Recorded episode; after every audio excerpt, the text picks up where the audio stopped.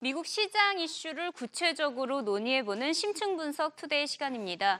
어, 양적 완화 축소와 관련해 리처드 피셔 댈러스 연은 총재가 입을 열었습니다. 실업률이 7.4%로 떨어진 것을 감안했을 때 연준의 양적 완화 축소 시기가 더 가까워졌다고 말을 한 것인데요. 이 같은 추세가 이어진다면 올 가을쯤에 양적 완화 규모를 축소해야 한다고 주장했습니다. 결국 연준의 출구 전략에 따라 emerging 국가의 자금의 이탈 현상은 심화될 것으로 보입니다.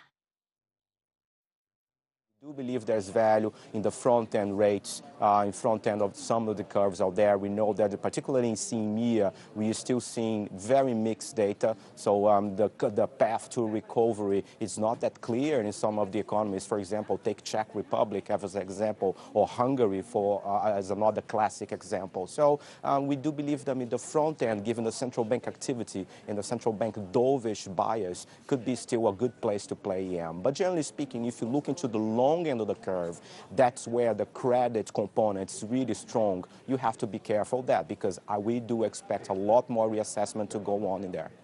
And uh, what we saw, we saw actually that, I mean, EM funds are still seeing outflows. So that's, I mean, probably decelerated compared to the one seen two, three months ago, but they are still seeing outflow uh, over the next six months. I mean, if that happens in September or the beginning of 2014, I really don't think that could change or that should change uh, basically the sentiment um, in, in the asset class. Will be still a sentiment of, of, of more caution and reassessment of levels of rates.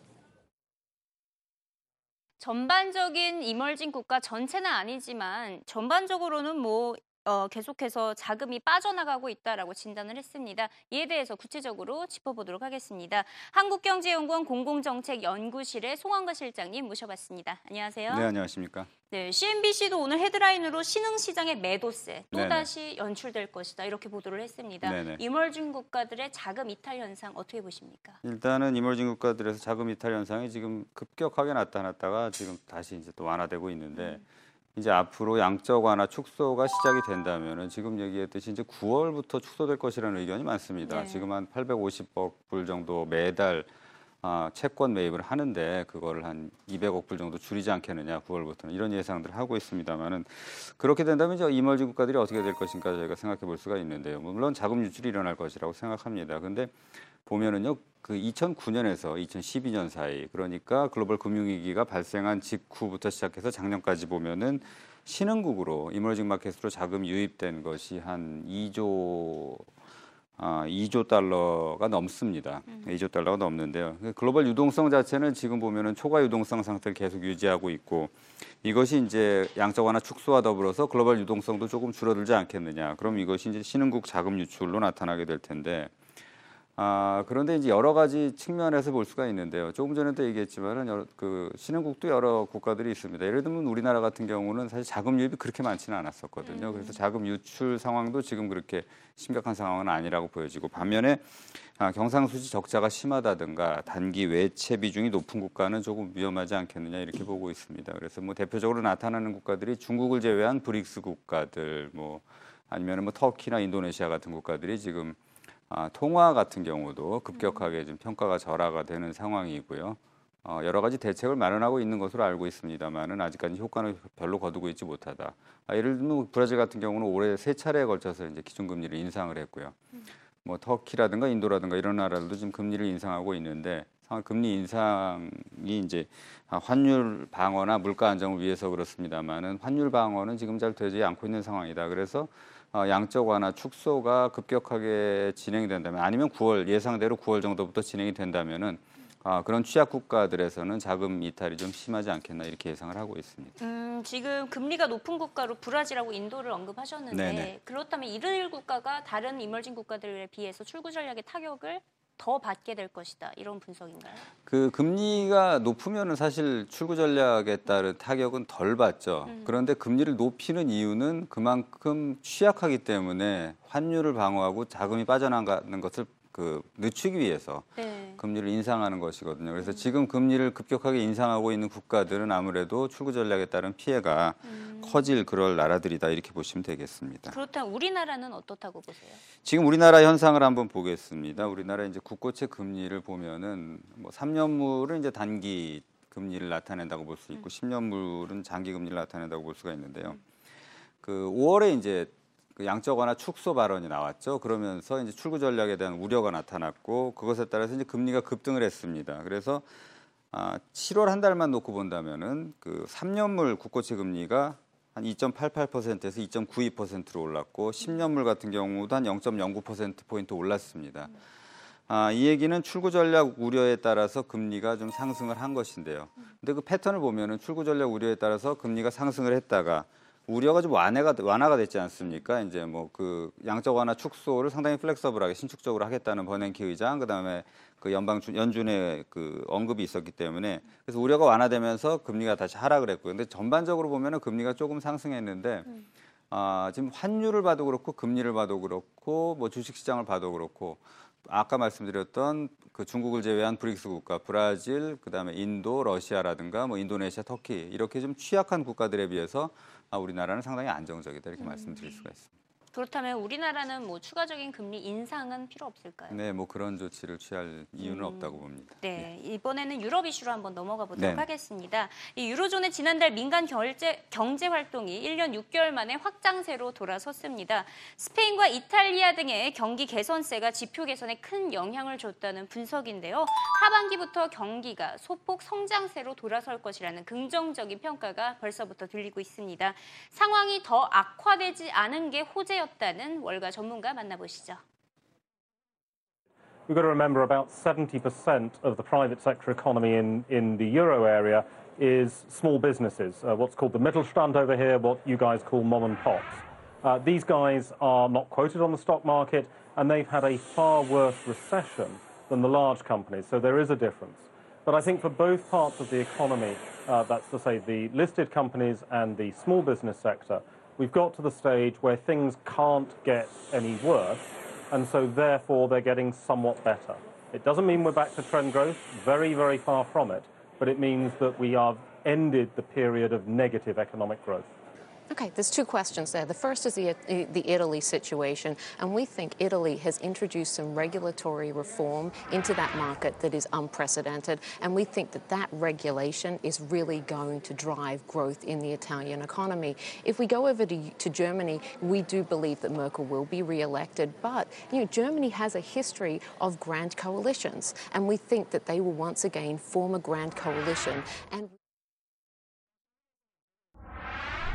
네, 유럽에서 최근 들어서 경제 지표 호조가 계속해서 이어지자 유럽 경제 이제 드디어 살아나나 이런 기대감이 커지고 있습니다. 경기 회복 기대감 커지고 있다고 볼 수 있을까요? 네, 뭐 지금 지표상으로 보면 그렇습니다. 예를 들면 이제 그 GDP 성장률하고 굉장히 밀접한 연관이 있는 그 PMI라 그러죠. 그 구매 구매자 종합 지수인데 이게 PMI 종합 지수가 기준이 50입니다. 근데 지금 보면 50.4, 50.5 이렇게 좀 상회하는 것으로 나타나고 있고요. 특히 이제 제조업 지수 같은 것들이 이제 아, 높게 나타나고 있습니다. 그래서 지금 이게 아, 경기가 바닥을 치지 않았느냐 이렇게 보여지고요. 그 다음에 경기 신뢰 지수라든가 소비자 신뢰 지수도 회복세에 있습니다. 이것이 이제 경기 팽창을 나타내는 수준까지는 아직 가지 않았습니다만은 그래도 회복세를 보이고 있다 말씀드릴, 말씀드릴 수가 있고요.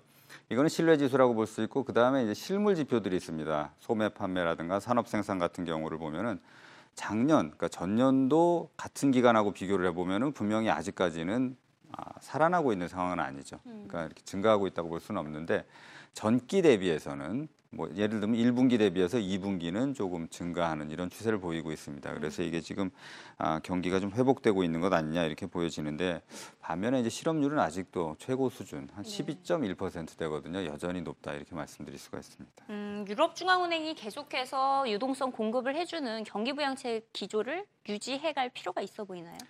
지금 보면은 유지해갈 필요가 있느냐 없느냐를 따지기 전에 아직까지는 유지가 될 것이라고 보여집니다. 그러니까 미국과 같이 출구 전략이 나오, 나오지는 않을 것이라고 보여지는데 그 이유를 말씀드리면은 지금 이렇게 경기 회복세가 나타나고 있습니다만은 조금 전에 말씀드렸듯이 실업률은 아직까지 높고요. 그 다음에 아, 은행의 대출, 민간 부문에 대한 대출, 돈이 잘 풀리고 있지는 않습니다. 그래서 시장 금리는 좀 여전히 높은 수준이고요. 그래서 아, 최근에 보면 뭐 민간 부문에 대한 대출이 은행 대출이 한 1.6% 감소했다 이런 수치도 나오고 있는데 아, 이렇게 이제 금융 부문에서 대출이 원활하지 못하고 금리가 높다고 한다면은 경기가 지금 지속적으로 회복되는 데는 걸림돌이 될 것이기 때문에 ECB가 유럽 중앙은행이 아, 완화적인 통화 정책을 계속해서 유지할 것이라고 보여지고요.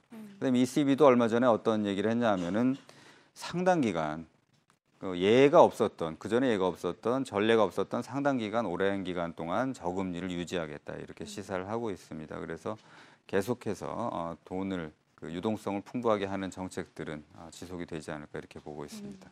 지금도 영상에서 여자 이제 전문가가 이런 네. 말을 했습니다. 이탈리아 경제구역 경제구조 개혁이 성공적이었고 네. 독일에서 메르켈 재선이 확실히 된다면 네. 더 이상의 불확실성은 없을 것이다. 네. 동의하십니까?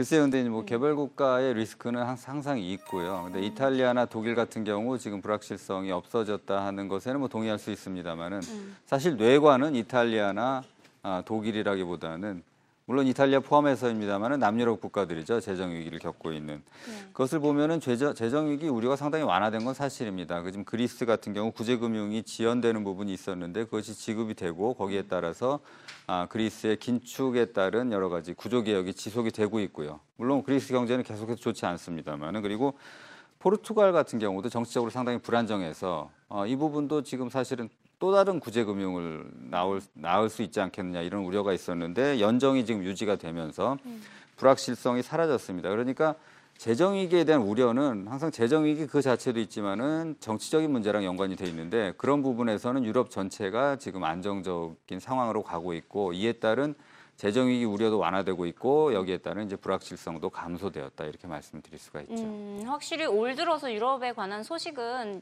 지난해보다는 긍정적으로 들리는데 네. 이런 유럽 경기 회복에 대한 기대감, 국내 시장은 어떤 호재가 될 수 있을까요? 글쎄요, 뭐 국내 시장이 이제 유럽에도 수출을 많이 하고 있고 영향을 많이 받지 않습니까? 금융 부문에 있어서도 유럽 자금이라든가 유럽 금융기관의 영향을 많이 받고 있는데 제가 보기엔 경기 회복세가 뭐 이렇게 두드러지진 않습니다만은 경기 회복이 어느 정도 진행이 된다. 예를 들면 3분기부터는 분명히 플러스 성장이 될 것이다 하는 얘기들이 있습니다. 그래서 아, 여러 가지 소비재 뭐 자동차라든가 IT라든가 아니면은 관련된 산업재가 있습니다. 철강, 화학, 그다음에 금융 부문 같은 경우에 있어서는 아, 상당히 국내 산업에도 긍정적인 영향을 주지 않겠느냐 이렇게 예상을 할수 있습니다. 음, 대부분 수출 업종들이 예, 네. 수혜를 보게 되겠네요. 그렇습니다. 네, 오늘 말씀 감사드리고요. 다음 주에 또 찾아뵙도록 하겠습니다. 네, 감사합니다. 고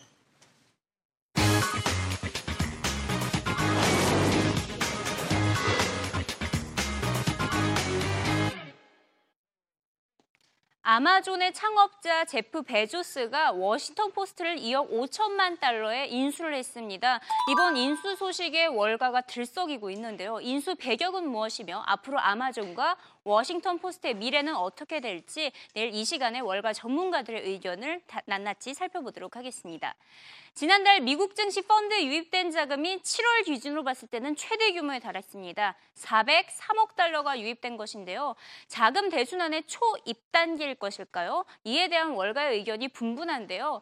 아무래도 미국 증시 랠리의 향방을 지어줄 것은 연준의 정책 기조에 달려있는 것으로 보입니다. All roads lead to the Fed. 모든 길은 연준으로 연결된다라는 표현이 들릴 정도죠.